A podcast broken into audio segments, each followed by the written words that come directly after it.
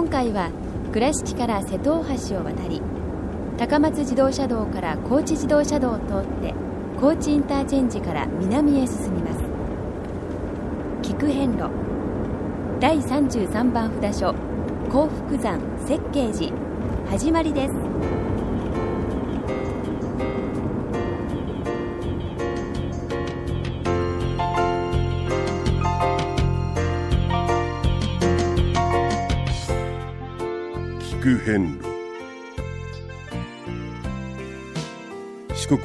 88カ所をお坊さんの先立ちのもと一つずつお送りする番組です。出演は倉敷中島・高蔵寺住職の天野光雄さん。落語家で矢掛町国正寺住職の桂米広さん。そして杉本京子さんです。この番組は仏壇仏具の法輪と J チョイス構造寺倉敷倉歯科以上各社の提供でお送りします。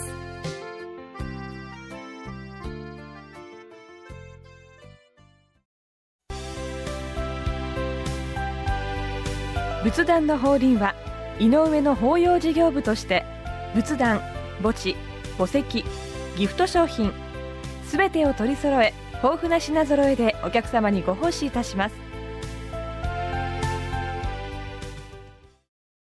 倉敷からお車でお遍路に向かうあなた。車の調子は万全ですか？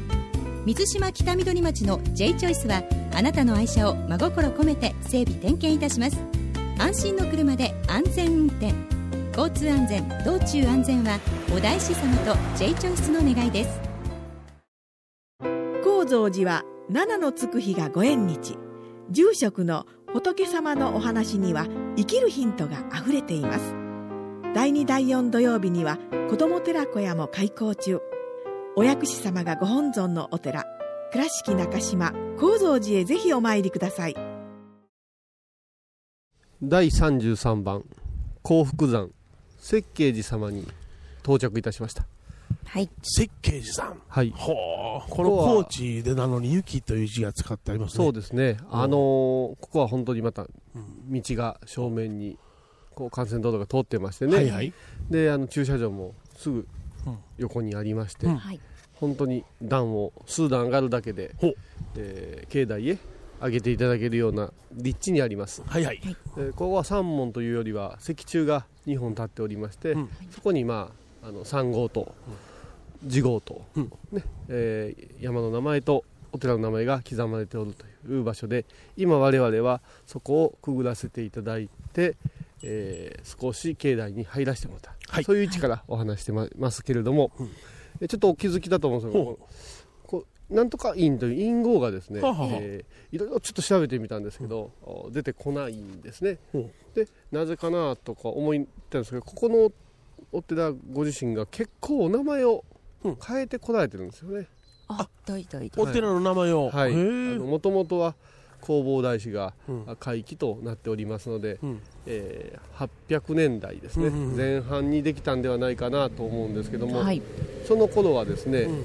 高い福のお寺と書いて幸福寺という字号を名乗っておられたわけですよ。へえあの今の三号になってる幸福ですね。そうですね、うん。幸福寺、そしてその後鎌倉時代が来まして今度はあの仏師で有名なの運慶さん。ああはい有名ですね。はい、うん。それからその息子供さんの息子さんか。うん。丹慶さんかね、うん。えーこの方々がもうあの大活躍をされましてね、えええ。ー数々のこう像を刻んでおられるんですけれども、うん。特にですねあのこの毘沙門天像は国の重要文化財となっておるそうで、はいはい。その当時その活躍をうん。取りまして、えー運慶丹家のお名前を取ってですね、慶雲寺と、おおなるほど。喜びの雲の寺ですね。でおーこのうん慶雲寺もものの本によりますと,、えー、と運慶の運運ぶという字、うんうん。あなるほど。うんうん。この運ぶという字を置いてたという説もありまして慶雲寺というすごいことですね。仏師さんのお名前で字号が変わっていくというのも、まあ、それぐらいこの鎌倉時代にはあーまあ仏像のこう大革命があって、うん。そして本当にこうなリアル派って言われるね、うんうんうん。運慶さんの形が今に伝わっておるんですけども、はい。その当時をこうの名残がね、うんええ。あるようなお名前で慶雲寺。そうして戦国時代に入っていきますと、はい。お今度はですねあのどう言ったらいいんですかねもう大変荒れてしまうんですよ、はいはいはい。でこの荒れてしまったところに、えー臨済宗という、はい。はい。臨済宗のお寺にですね、あのーな宗派に、えー改修をしまして、えー現在に至っておるっていうことですね。でこう中高の祖という中高の祖っていう方が出てくるんですけども、ええこれは今後お寺を巡っていくうちに、はい。えー会期とか改装とか言ってお寺を開いた人を言いますよね、ええはい。ここでは空海さん、うん。はい。うん。えー中高の祖は何ぞやっていうことなんですけど。なるほど。うん。はい。中高の祖というのは大体長い歴史の間でお寺がね、えー衰退もしくはこう荒れ果てるっていう時期がやっぱし何度かあるんですよ、はい。で今振り返ってその中でも一番荒れてる時をええ。復興なされた方はい中起こしと書きますから中高とはそれで中高なるほどうんその中高の祖というのが、あ必ず、まあ、長い歴史のお寺の中にはいらっしゃいまして、うんはいここにもいらっしゃるということですね。はいここはあの、えー月の峰で月報和尚様というね、うほうほうえー立派な和尚さんがあ中高の祖となったと。でこの中高の祖の、おこの和尚様は、あの長宗我部元親さんと親しくて、ほうその方があ元親さんが擁護なされて、えー復興のお手伝いをしたと。はいいうことになってますね。でその時にもう元親さんはこのお寺にを菩提寺としてええ大切に大切にされてこられまして元親さんが亡くなった時の宝号にちなんでここの寺号を設計寺とあ名前を変えたと。では長宗我部元親という方の宝号にはこの設計という字が含まれておるんだということですね。そうですね。ということで設計寺というだから、うん。あお寺というまあこの歴史の中でここのお寺さんはもう3度お名前を変えてきたということで、えいろいろ変わっている。そういうところでこう隠語を外して呼ぶんかなっていう気もしますね。はい。はいで、えーもっとねあの、最近になるんですけど、まあ、こう明治の時代には廃仏希釈といってね、あそのね。仏教にとってはうん。すごく悲しい歴史があって弾圧されるんですけれどもこの時にも結構、まあ、中高というか、うん。復興の祖がええ。たくさん現れるんですけどもこのお寺も例外ではありませんで、えー山本大元和尚という住職があ復興されたと言います、うん。はい。向かってね、えー入って左側にあの大元塔っていうね自然石に大きく長刻まれた供養塔が立ってますけれども、ええ。この大元さんという方があの一生懸命に復興されて今の形に、を取り戻そうとした、そんな時にですね山本元宝といううん。こういう和尚さんがあの若い和尚さんなんですけどもね、えー目がですねもう失明に近いぐらい視力がない、でなんとか目をはい見見せ見せてくださいと開いてくださいという願いを込めて二十歳代ですかね、えー裸足ではい。7回ですね、うん。お四国を行脚なされるんです、うん。裸足ですよ。すごいことですね。あでなかなかやはり良くならずに、はい。でここの津宿を、まあ、仮の宿ですね、はいあと泊まらせていただいてその時にこのここにいらっしゃった大元和尚と出会いましてええ。大元和尚が「心眼を開きなさい」っていうことを諭すんですよ。心眼と申しますと？心の目をね。おだからってことは目で物を見よう見ようとするから余計焦ってダメなんじゃないかなっていうことですね心の目で、ええ。心の耳ではい。全てのものを受け取んなさいと,、というようなことをお諭しされてその言葉にすごく感銘を受けられて、うん。この後にうん。お弟子されてそしてこの設計時の傑相というような傑作のそうですね傑相と言われたということが伝わっております、まあ、そういうご活躍があっての今でございますから、はい。やはりこうどういうんですかね。出会う人、出会う人のお一言お一言をいただきながら、ええ。あー大きく大きく育っていく、そこにはやっぱし大元和尚の、うん、悟りに導くお力とともにですね、ええ。純粋に治るという気持ちで7辺歩かれてそして、えー素直にその話を聞き入れたというところの元宝さんの素晴らしさもあったんじゃないかな。これはね昭和のお話なんで、うん。つい最近のね。もううん。あのお話なんですけれども、はい。そういうことを感じられるお寺でございます、えー少しあの山門を通りまして、えー境内の本堂へ向かって今、はい。歩かせていただいております、はいえー向かって右側に、えー大きな大きな鐘楼堂釣り鐘がございまして。うん立派ですね。はい、えーその向かい側にはですね、えーこう露店が、はい。出てましてね新鮮なお野菜とかお花とかが並んでます。そして、えー少しだけ歩きますとここへあの長図がございましてねはい。修行大様がいらっしゃいます。長図でちょっとそうですね。清めましょうかね。はいはい聞く遍路えーそれで、えーはいはい。ここの境内ですね、境内あのー少し進みますと正面が立派な立派なうん。本堂になってまして、はい。で向かってですね、えー右側にお大師堂がありまして、はい。で、えー左側が観音堂ですね、そうですね。えそして、えーその横手に、えー栗を兼ねた、えー事務所。農協所が。う。馬頭観音菩薩って書いてますね。あそうですか。ええ。馬頭様ですね、という具合で、えーこじんまり、えー平屋にまとまってる境内でございますね、はい。それでは早速ですけども。お参りさせてもらいましょうか。今。度へ。はいはい第33番設計時ご本尊薬師瑠璃光如来様ご神言には御コロコロ千なりまといそわかおんころころせんなりまといそわかおんころころせんなりまといそわか南無大師天上金剛懐かしい昭和の倉敷。美観地区倉敷市本町虫文庫向かいの「倉敷倉歯科」では昔懐かしい写真や蒸気機関車のモノクロ写真に出会えます。オリジナル絵はがきも各種品揃え手紙を書くこともできる「倉敷倉歯科」でゆったりお過ごしください。仏壇の法輪は井上の法要事業部として仏壇墓地墓石ギフト商品すべてを取り揃え豊富な品揃えでお客様にご奉仕いたします。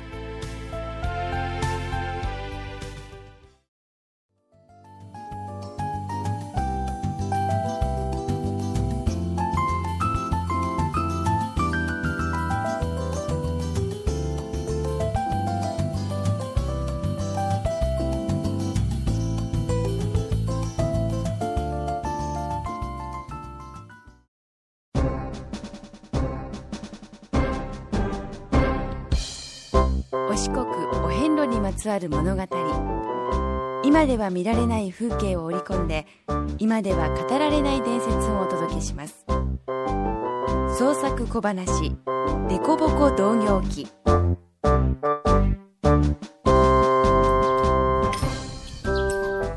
なあなあなあなあ幽霊ってほんまにおるんやろか。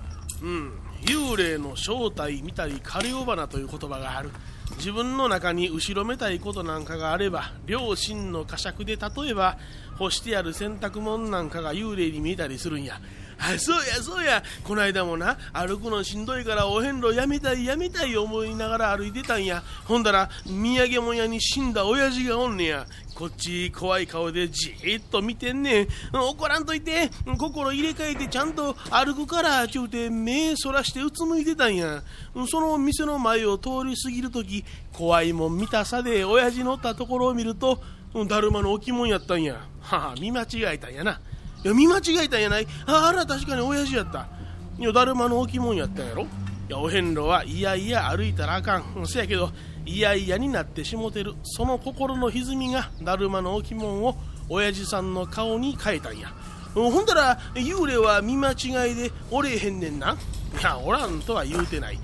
人間はいろんな思いを抱えて身を滅ぼす。その中には執念と言われるもんもある。執念が強すぎて肉体がなくなっても霊魂だけがさまようこともある。それを迷うという。その様子を特殊な力のあるもんが見てしまう。それを幽霊ちゅうねやろな。ほんだら幽霊はおんねんな。いやはっきりと言われへんけどいっぺんでも見てまうとおるっちゅうし全然見たことないもんはおらんちゅうしな。見たことないもんでも幽霊を信じてたらおるっちゅうしたとえ見ても頭から信じてなかったら目の錯覚やちゅうしな。こら水かけろんや。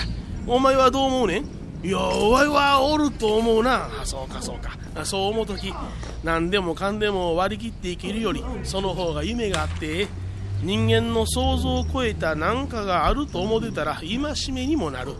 このお寺第33番お札所設計寺さんにも不思議なお話があるんや。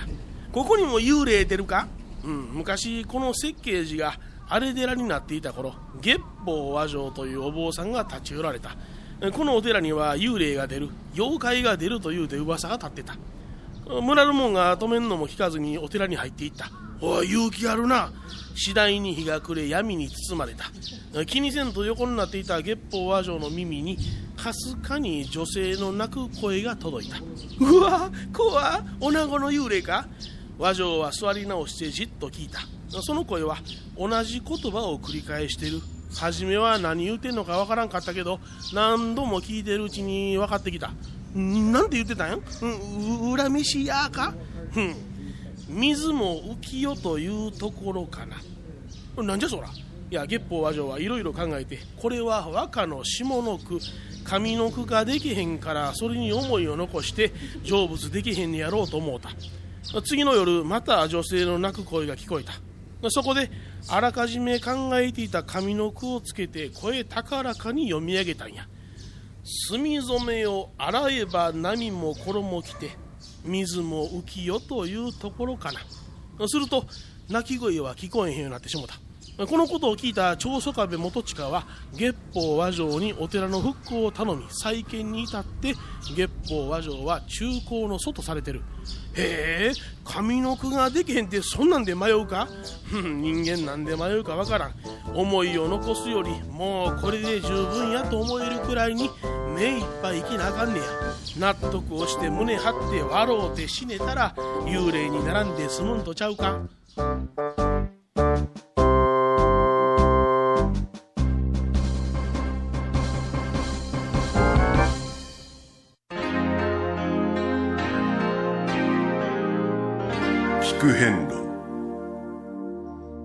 えー今本堂の前に、はい。えー立っておりますけれども、こう見渡しますとこじんまりと、えー書道がそうですね。しっかりとした木造造りで、あの馬頭観音さんとおっしゃる仏さんですけどね、はい。観音菩薩入っですね。て左の奥にありますね、あのーあのようにきちっとお堂の中にあの祀られておるような形っていうのはね、よくあの石の地蔵で、そうですね。あの石仏でありますけどね、はい。馬頭さんっていうのは。馬頭というのはえ馬の頭と書きます、ええ。で観音様ですから、お優しいお顔かなと、うん。お顔を見せていただきますと、これがもう期待を裏切る、あの憤怒像というねあの明王様に近い怒りの形相を持って怖いお顔をされてる、あのまあ、体色体の色は様々あると言われるんですけど、ええまあ、赤であったりして、うん。で神戸に頭ですね、うん。頭にこう馬の、馬をこうかぶっておるっていう。馬をかぶって馬が立ってるんですか、はい。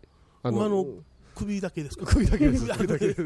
首だけです。あ首だけ、はい。あはい。ー首から上が頭にあ ちょっと私も一瞬思いましたけど、はい、違う。首から上だけで、はいこの今延べとか外によく石仏でってはいはい。はいいうと、これはね、あの家畜ふんふんふん。畜生をこう成仏させるというかあーなるほど。導くという意味でおー。やっぱり昔はね、あの人馬一体の生活ですからそうですあねのそういう意味であの家族同様に扱われたみたいそうですすでからね。ね。農耕すべてにね、お付き合いくれるうん。動物をこう極道さんという気持ちで、うん。またねあの、うん。このう馬の海馬というんですかね、食欲。はいはいはい。食べるということ。実際見たことないんですけども、ずいぶん活発だそうでございまして、あそうですか？ほうほうほう。ガツガツガツガツと、ほう。ほうほうほうう。ん。あの草をはむってなこと言いますよね。うん。うん。あもううん。はみまくるんでしょ。はみまくるんですはみまくるんでしょ。このハムがええ。我々の煩悩をうん。はんでくれると。食欲がすごいがために。その会話を食べるうん。その姿がその会話をよく煩悩に例えまして我々が考えるええ。よからぬものうんもバクバクバクと。なるほど。その勢いに任せて そうそう食べてくださる。そういう意味であ煩ー悩を断つうん。あのうん。代表選手のお観音様だとも言われていますね。なるほど。ほでここには、うん。あのそのお堂に祀っておられますので、えー拝することはできませんけれども、えおすごく立派なお堂にうん。祀られておるということでちょっと紹介してみたんですけれども、あーなるほど。どえー長宗壁信近公の墓所へって矢印もあるんですけどね、ええいろんなところでその、もっとさらっとうん。ね、最初この長宗我部さんのお話をしましたけど、あの最初はあの元親さんの話ですよね、はい。えであのーえ。さらっと私はしましたけど、はいはいはい。今までここまで来る間に、ええ。結構長宗我部さんの話が、ええ。出ましたな、出てきたんですね、うん。でこの長宗我部さんがうん。割合と、うん。まあ他のお札所というか、結構お焼き討ちをしたりとかあこううんこう争いの中でですね、ええ。力を振るわれて、四国統一をされた方ですね、一時期ね。そうですね。えでその方の菩提書になってるあなるほどね、うんうんだから、うん。ちょっとこうね、うん。えー複雑なうんうんこう歴史のうん。悲しい影の部分もちょっと見え隠れするような、うんうんうんうん。そういうお札所でもあるんじゃないかなとえいうのをえちょっと踏まえてお参りされたらどうかと思います。わかりました。聞く変路。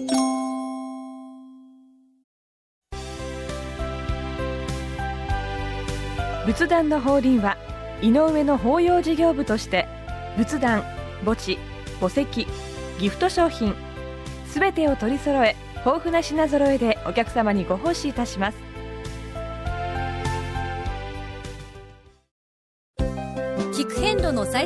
報や出演者のブログを見ることができるウェブサイト聞く遍路 .com 番組をお聞きになった後でホームページをちょっと覗いてみてください。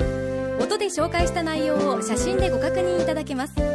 まずは「聞く遍路」とひらがなで検索。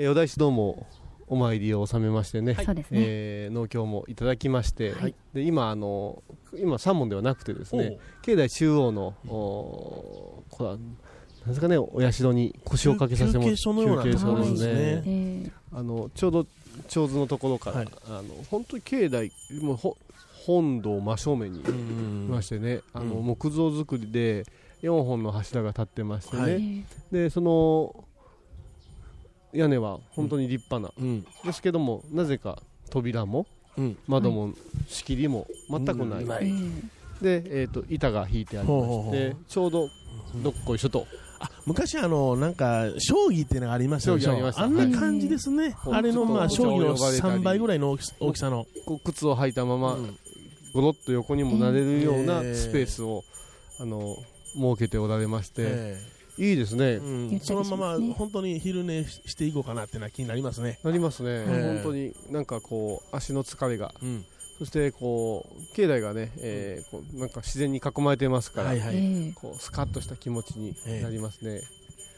あのーうん。一つですね、ほあの補足というか、まあ、今さらっとおっしゃるかもわからんですけども、どうしてもですね、うん。お寺の名前で、うん。えーイメージって膨らむじゃないですか。膨。らみますよ。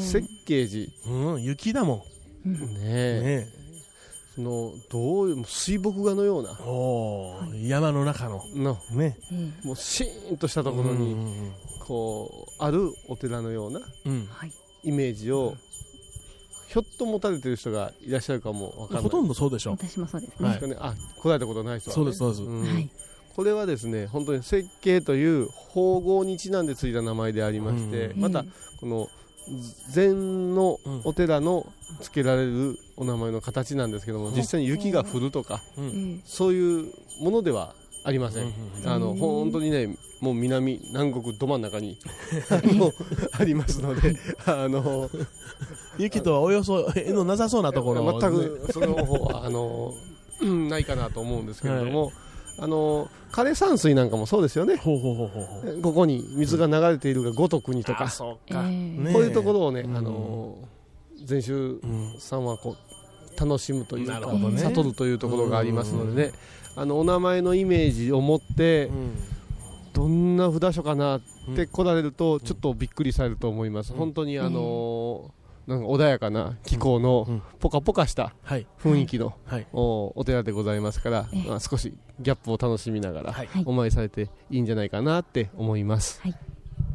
さて次回は第34番元王山種まじ様へお参りいたします、はい。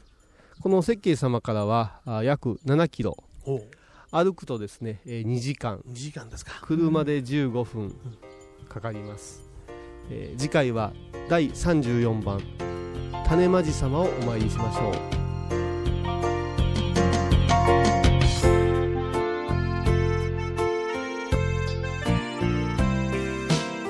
聞く遍路。今回は第33番札所幸福山設計寺をご紹介しました。設計寺は高知県高知市にあります。では倉敷からのルートです。まず瀬戸大橋を渡り高松自動車道から高知自動車道を通って高知インターチェンジで高速道路を降ります。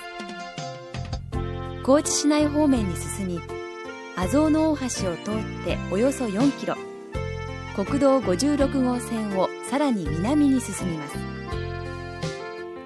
鏡川大橋を渡って桟橋通り3丁目を左に曲がり路面電車に沿って進み桟橋車庫前電停を右前方へ。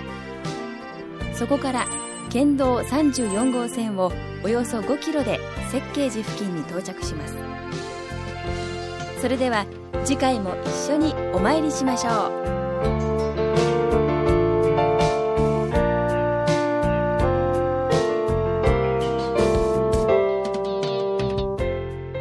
この番組は仏壇仏具の法輪と J チョイス構造寺倉敷倉歯科以上各社の提供でお送りしました。